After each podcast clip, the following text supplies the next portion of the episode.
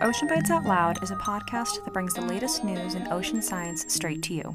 Our goal is to summarize the most recent scientific articles for your listening pleasure, and to talk to up and coming ocean scientists who have new and interesting ideas to share with the world. We hope you enjoy and learn a little something along the way.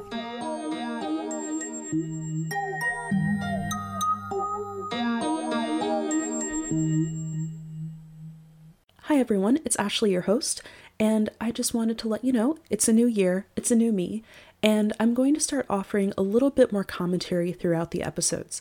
So you might hear me giving a little bit more context, a little bit more information, and this is just to enhance your listening experience. All of our guests are amazing scientists and amazing science communicators, and I just want to make sure that their work is getting the recognition it deserves and clarify a couple of points that uh, might get overlooked while we're talking, but are still super important to understanding the rest of the episode. So I'm going to start doing that with this episode and our amazing guest, Kaitlyn, who does super awesome work with sharks and rays in the Maldives. So great to have you here today. So, for our listeners, can you please tell us your name and your pronouns? Yes. Hello. My name is Kaitlyn, um, and my pronouns are she, her. Wonderful. Well, as I said, we are so excited to have you on the show today. And can you please tell us what you're currently researching? Yes. Right now, I am researching um, sharks and rays in the Maldives. Um, my study site is this kind of remote island in the south of the country, uh, and it's pretty mysterious. It gets um, some crazy visits by species that are kind of rare to see in other places. So um, I'm looking at the diversity and visitation patterns of uh, these different species. That is way too cool. so, for our listeners who don't know, can you tell us where the Maldives are, a little bit more about them, and why they're so special for marine biodiversity? For sure. Um, the Maldives is located south of uh, Sri Lanka, south of India, um, in the Indian Ocean. While specifically this uh, island that is my study site acts as potentially um, a seamount and offers kind of habitat protection um, or other resources in an otherwise pretty nutrient poor environment that is the open ocean. So, just as a reminder for our listeners, seamounts are essentially sea mountains. And islands can act as seamounts because they provide a lot of biologically active habitat. This biologically active habitat allows marine megafauna like sharks and rays to gather food, interact with each other, and even reproduce. If you're curious about what seamounts might look like in the deep sea, check out our episode with Maronke Harris, who studies deep sea seamounts. We're still trying to figure out why exactly so many different species are relying on this tiny slice of land. Um, but also, just the tropics in, in general uh, is a really biodiverse region. Um, you've got the open ocean, which provides um, one kind of ecosystem, but then you also have coral reefs, which um, have a great deal of habitat complexity and can support a lot of different species most people who know about the Maldives, they're like, oh, it's a great honeymoon spot, but don't really realize that it has this amazing biodiversity that's available because of these seamounts. So, what I'm wondering is do you have a fun fact about either the Maldives or the species that you research? Yeah, the Maldives is a pretty special place for some very charismatic megafauna. Um, I first went to the Maldives working with uh, the Manta Trust that I'm still currently partnered with. Um, and they're an NGO that studies um, reef manta rays and also oceanic manta rays that um, you can find in the Maldives. And the Maldives is actually home to the largest known aggregation of, of mantas and the, the largest known population. Um, and at the moment, I think we're over 5,000 different individuals. No way. 5,000? That is so many. so during your research, have you gotten to interact with these species at all actually being in the water? Yeah, that was a basically the whole job. Um, we were doing a lot of different population dynamics research, so figuring out um, how many pups are born um, or how many are sighted in a year. Um, pregnancy rates. Um, we a study actually recently came out using some of the data we collected uh, using an underwater ultrasound. Um, so that was like my favorite thing to do in the field because you get so close um, to manta rays um, to try and give them a little scan and see what's going on. Every day out on a boat looking for mantas, getting photo ID, and trying to figure out more about them. That's like the absolute dream. I'm just a little bit jealous because it sounds like absolute paradise being out there under the sun, interacting with these charismatic megafauna. Was there a specific interaction that you had with a manta ray or a shark or one of these beautiful creatures that stuck with you? Mm-hmm. I have um, a few favorite manta rays. I feel like I don't know if I'm just like projecting this onto them, but I feel like they have personalities, um, and some of them can be pretty cheeky.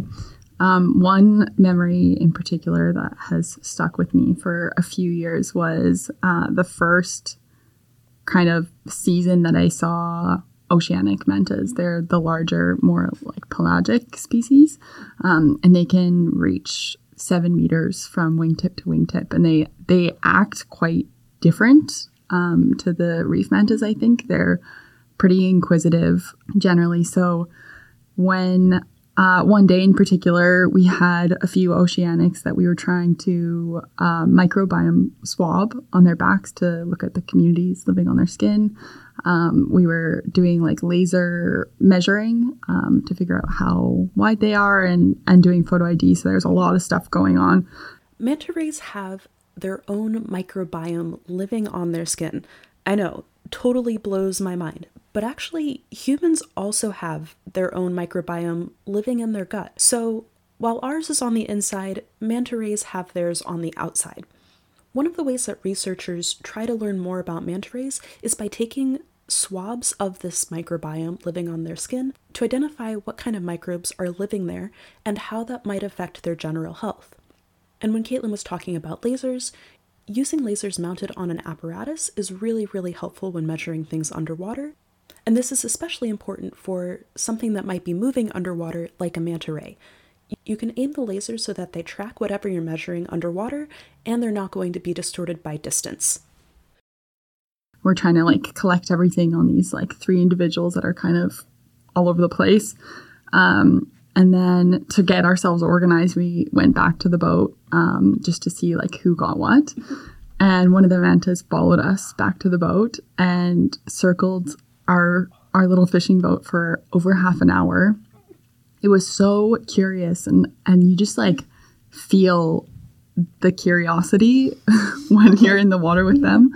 Um, they're it's like they're wondering about you the same way you're wondering about them. Um, and I had enough time to jump back onto the boat. I gave our boat captain my fins and mask so that he could experience it too. Um, so it was a really beautiful memory that we got to share with other people who had never swam with mantas before. So, what an amazing experience! I can only imagine what that must have been like for you encountering this beautiful creature. So happy you got to experience that. So I want to hear a little bit more about your methods. Like, how is it possible to collect all this data? Can you maybe walk us through a day in the life mm-hmm. while you were in the Maldives? Yeah, that's a good question. I was based at the Four Seasons in the Maldives, um, working for the Manta Trust as the assistant project manager. This basically started this whole project and like the Manta Trust was kind of born out of this place um, where uh, Guy Stevens, a marine biologist, uh, now is the CEO of the Manta Trust, um, kind of realized that there was this huge population of manta rays that we didn't know much about. Um, so it was a great opportunity to start collecting data. Uh, and now the team is uh, normally quite small. There's like maybe three, sometimes if we're lucky, four um, kind of long term staff members. Uh, and then we have seasonal volunteers come. And that seasonal volunteer position is how I got started um, and, and got to try my hand at all these different data collection methods and fell in love with it and ended up staying for much longer. Um, but yeah, we're we're basically um, data collection workhorses for a large number of projects that um, want to know more about manta rays, and this is a great place to do that because they're protected from um, fisheries here. There's there's no um, catch allowed.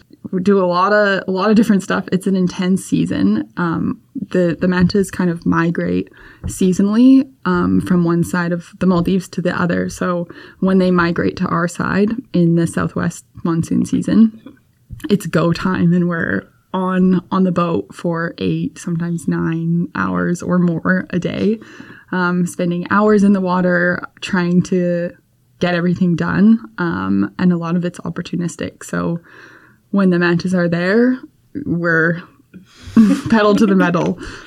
When researchers talk about opportunistic data collection, it just means that they're not attracting their target species in any particular way. A lot of researchers will often bait their traps or use some type of attractant to lure their target species to an area so that they can better study them.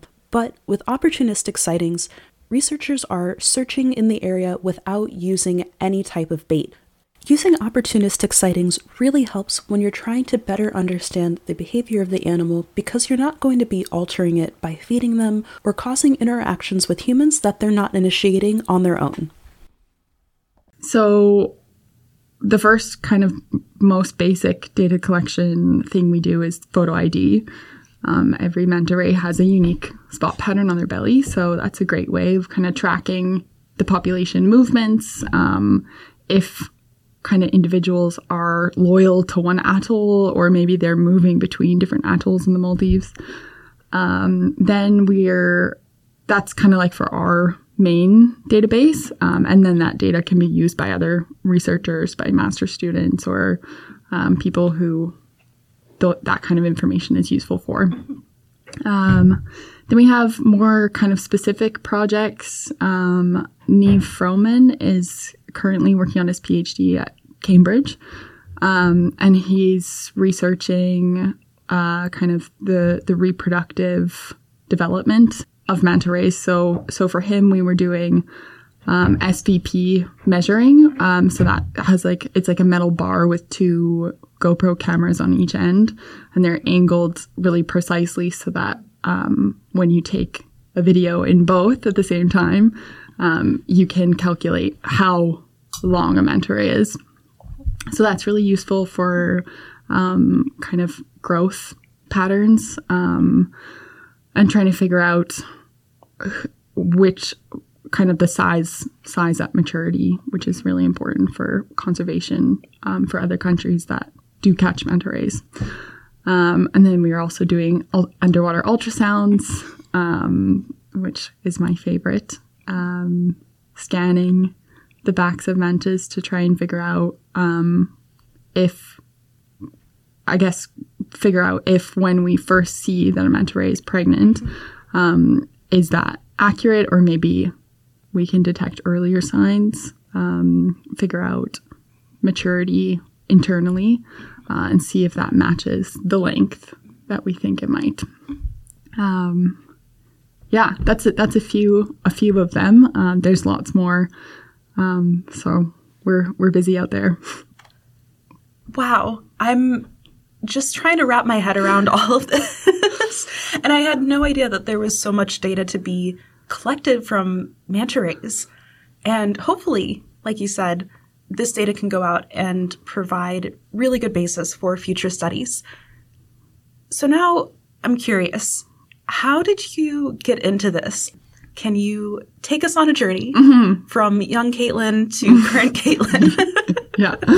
Yeah. Young Kaitlyn was based in the middle of Canada, um, not anywhere near an ocean. Um, so I think the ocean always kind of scared me a little bit, and I I'm like an adrenaline junkie, so so I was like really drawn to it. Started saying that I wanted to be a marine biologist at a young age, but could never really say why because I kind of didn't really know anything about the ocean. I actually started um, a biology degree in Saskatchewan where I grew up, I did half of the degree and was like, oh, this is going to be a mistake if I finish this here. I transferred to the East Coast, um, but before I transferred, I was like, okay, I'm gonna I'm gonna do marine science, but I want to be able to say why. So I went to Honduras in uh, Central America, and I did my dive master, um, which actually was really a great move um, because it opened up a lot of different kind of field work opportunities for me. For my honors project um, at Dalhousie, I went to Mexico um, and I actually was um, studying green sea turtles and the impact of tourism on turtles. And I met somebody there who had previously worked for Manta Trust, and they were like, do you know what a manta ray is? And I was like, no. And they're like, do you know where the Maldives is? And I was like, no. And she was like, you should go. And I was like, yeah. And I applied and got accepted to the internship program, and the rest is history. What a story. just like a journey all the way from the middle of Saskatchewan, which is the prairies, landlocked. Now you're here studying these beautiful manta rays. and I'm curious about your dive master certification mm-hmm. because as you said, it's a really great way to get both experience and opportunities available in the future. So mm-hmm. can you tell us more about that? And would you recommend that people who are interested in marine biology pursue that? Mm-hmm. I went into my dive master just with the intention of wanting to know what the ocean is about and with the intention of like lighting a fire in me to be like okay i need to move across the country and be a marine biologist. Um, and i did that for sure but i didn't anticipate that it would give me the experience in water to be comfortable in a lot of different situations. Um, and i've actually never been that interested in being a professional guide but i think just spending that much time in the water and um, understanding currents and learning a little bit more about the biology firsthand um, made a huge difference in the in the rest of kind of my academic career um, and and professional career. A lot of jobs, if you do want to get into something that's field work heavy, um, need you to have that experience, and often for insurance purposes, um, you need to have that kind of professional qualification. So I'm really, really glad that I did it. Um, and I still love diving and I'm grateful that I, I can, I'm at a level where I'm super comfortable in the water and, and can help other people too. Yeah, it sounds like a really great avenue for future opportunities as well. So thanks for, sharing. yeah. So now I want to ask you a little bit more personally. What motivates you to do science? I mean, obviously you have a passion for the ocean and for these beautiful manta rays and other ocean biodiversity. I think the fact that there's so much we don't know is so shocking to me and like blows my mind. I'm so interested in like trying to figure out like even just basic information like at what size does do manta rays reproduce or how long do they live for? Like those are such basic questions that we still don't really have solid answers for. So um, it's it's so motivating to know that there's there's so much we have left to do.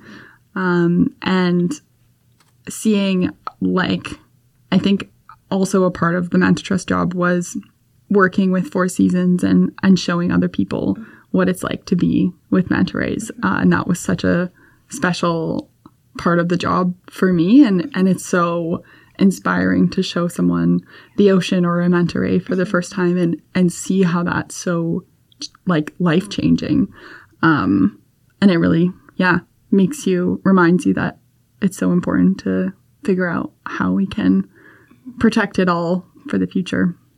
I mean, that just goes to show how amazing you are. oh I mean, even like being able to show other people how amazing the ocean is, that's what we need. Yeah. Like, if you don't know how great the ocean is and why we need to protect it, nothing's going to happen. Yeah. But by showing other people and being passionate about it, which you are, it's really making a big difference. Oh, yeah. Thanks, Ash. Um, I, one of my favorite quotes is "We protect what we love, and we love what we know," and that's that's why I got into marine science after doing my dive master. I fell in love with the ocean, and I know that that's how it works for other people. So, getting more people in the sea and and showing them what it's all about, I think makes makes a wave of change. Yeah, absolutely. Totally agree with you. And I am going to put that quote on a mug. It's a good one. so we talked about what a normal day it looks like for you when you're doing field work, but what does a normal day look like for you at UVic when you're in the lab? So all of my field work is done now. Sad, but um, I I really wanted to do my master's because I felt like I had so much to learn in terms of like the analysis step um, and paper writing, and I really wanted to get better at that. Kind of took care of the field work side of stuff in my time in the Maldives, and and working on this I knew was going to be harder for me, but I wanted the challenge. Um, so now I've got the challenge and it's a big one. Normal days, I think it's probably similar for you and I, where opening a laptop, working on R script, coding a lot, a lot of data. Um, my project uses time lapse cameras, and I have over a million photos analyzed with the help of some amazing research assistants. Uh, so it's a lot of numbers to crunch and patterns to explore. Last week I was working on, or the last two weeks, working on an R coding document. it's pretty brain melting sometimes, but um, I also really like writing, so I'm excited to mix in a little bit more of that moving forward. Um, and hopefully, in the end, tell a cool story about sharks and um, mantas in the Maldives. Well, I mean, I think your story's already very cool. so I think you'll just manage to make it even cooler. Oh, thanks, Ash. And of course, our, as we all know, the coding software that we use and love all the time. It's a love hate. it's a love hate relationship, but it does allow us to pick out these really incredible trends with uh, not that much computing power. So, as much as uh, it's a difficulty sometimes, it's something that does have Yeah. to be done. Look, we're not sponsored by R, but we are not. we should be. Do you use any AI in your Yeah, Work? such a good question. Yeah. Um, I've connected with some people developing AI. It's it's kind of a whole other project Yeah. to develop AI, um, and and it needs to kind of be specific to the way your cameras encounter species and like the questions you want it to answer.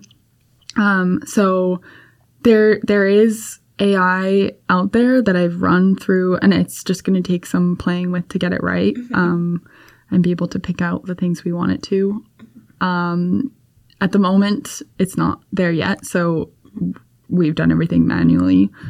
But in the future, that would be so amazing, and I think the stuff I'm doing now, if we could expand that to like a long term monitoring project, I think that would be so impactful. Um, the site has been declared a UNESCO Biosphere Reserve.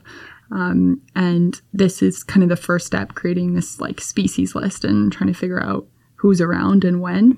Um, but understanding how that changes over time and changes with seasonal fluctuations um, is going to be a big one. So AI would be crucial for that to go um, long term for sure. Yeah, and I mean, I can't imagine doing all of the analysis manually.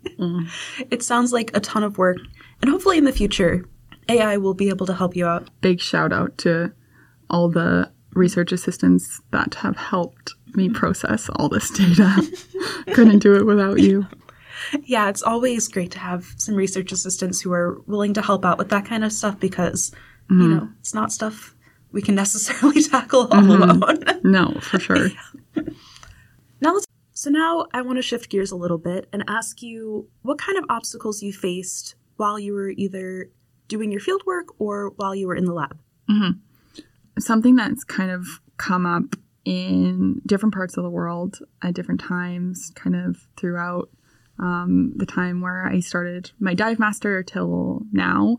Um, I think there are some challenges with um, just doing field work and being a woman in science.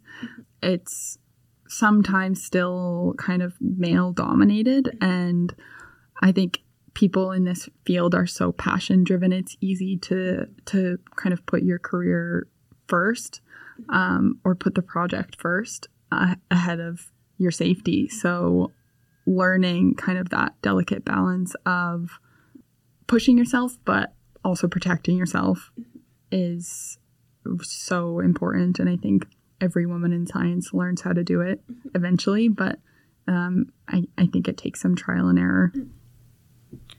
Yeah, as you said, it's extremely important to put your safety first. And I think a lot of the times, you know, when we have a specific goal in mind, we're doing research and we want to do the best research possible, we sometimes don't consider the safety aspect or the safety mm-hmm. aspect comes mm-hmm. second when really it needs to be equal or greater, in mm-hmm. my opinion.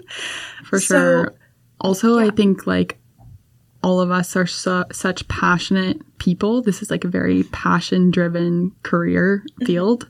Um, and sometimes that can overrun other other kind of things that sh- should also be a priority. So um, I think it's great to be working with a, a really strong team, and I'm so so grateful for um, the team that I have been working with, where we can kind of look out for each other and help each other draw the line um, and make sure that yeah safety safety's first um, and you can't answer big crazy scientific questions if if you're not in a good place. So that's important.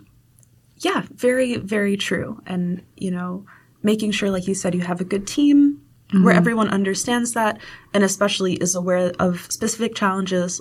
As much as we don't like to admit it, sometimes we still have to realize that, yes, there are situations where we are vulnerable and we do need to take those measures of safety, whether that's saying, okay, I'm not comfortable with this and stopping whatever mm-hmm. work you're mm-hmm. doing and exiting the situation, or whether that's just standing up for yourself in certain mm-hmm. situations and being mm-hmm. like, hey, this isn't okay the way that you're treating me. I think, you know, regardless of where you're doing work, these situations do come up. yeah for sure and you can be a scientist with boundaries that's okay yeah, setting boundaries is a great life skill and a great skill in science. definitely yeah, so thank you for sharing that. So, I guess what I'm wondering is do you have any recommendations for people who are thinking of doing field work? What safety recommendations might you give to them? I think um, really regardless of of where you come from or where you're going to do research, I think it's just important to not do it alone. I think planning ahead to set boundaries for yourself, um, that's something that I do now, um, which is really helpful. So you just have those checks and balances within you. I think I think that makes a big difference. Yeah, definitely agree. And I mean, I think, you know, things like safety training before you go out, mm-hmm. th- different aspects, different scenarios that you might encounter while you're in the field are really good to go over beforehand, regardless of where you're going in the mm-hmm. field. Yeah. and especially, like you said, not being alone is a really big thing. It's because, you know, things happen when you're alone, whether you're, you know, regardless of who you are, if you're by yourself, things And might happen. Yeah, and sometimes we just need help correcting judgment. Um, and I don't know, fieldwork's really tiring, and you sometimes your brain's not working at 110%. um, so I think it's good just to have people that are kind of looking out for you and you're looking out for them. Um, things go a lot, a lot more smoothly, I think. hmm Thank you for your advice. And for the field scientists out there, yeah, You're not alone. you're not alone. so now I want to know if you could give yourself some advice, young Kaitlyn in the past, what would you tell her about going into research? I would say get ready. Get ready for a wild ride. I don't think I have. Honestly, I wouldn't change anything. I think I would tell her be patient with yourself and it's going to be awesome, but maybe not every day. Um, and that's okay. It's still, it doesn't mean you're doing the wrong thing. it's just wonderful to know like you are where you are because of the decisions that you've made and you know they've led you here which is a good place. Mm-hmm, for sure. What is something that you feel excited about for the future? I'm really excited because this this project has been we've done a couple like pilot things over the years um, and working really closely with um, dive centers and community members in Fuvahmulah. So um, this this past spring was the first time in a while that I wasn't able to go back to the study site because I just need to get things moving on the data analysis front. Um, but I'm really excited to have a story to tell about the data um, and go back to the community and, and share that um, and get other people excited about it too. I think that's going to be really, really special. And that's going to keep me motivated through the, the hard our times. that is a great thing to look forward to. yeah, and I'm sure everyone will be really happy to have you back and mm-hmm. talk about it. I'm excited. Is there anything else that you wanted to share with us? Anything, any other organizations that you want to highlight? Big thanks to the community of Fuvahmulah for um, letting me be there and and work towards answering some of these questions and um, especially two of the dive centers that have helped me so much Fuvahmulah dive school and pelagic divers Fuvahmulah. Um, they've been so crucial to um, helping me on my way. So very grateful for all the support and yeah excited to see what's to come. Well thank you so much for being here today. It was great talking with you, learning about charismatic megafauna and just an amazing all around experience. Thanks for having me. Ocean Bites Out Loud is supported by CFUV 101.9 FM at the University of Victoria and the Graduate School of Oceanography at the University of Rhode Island.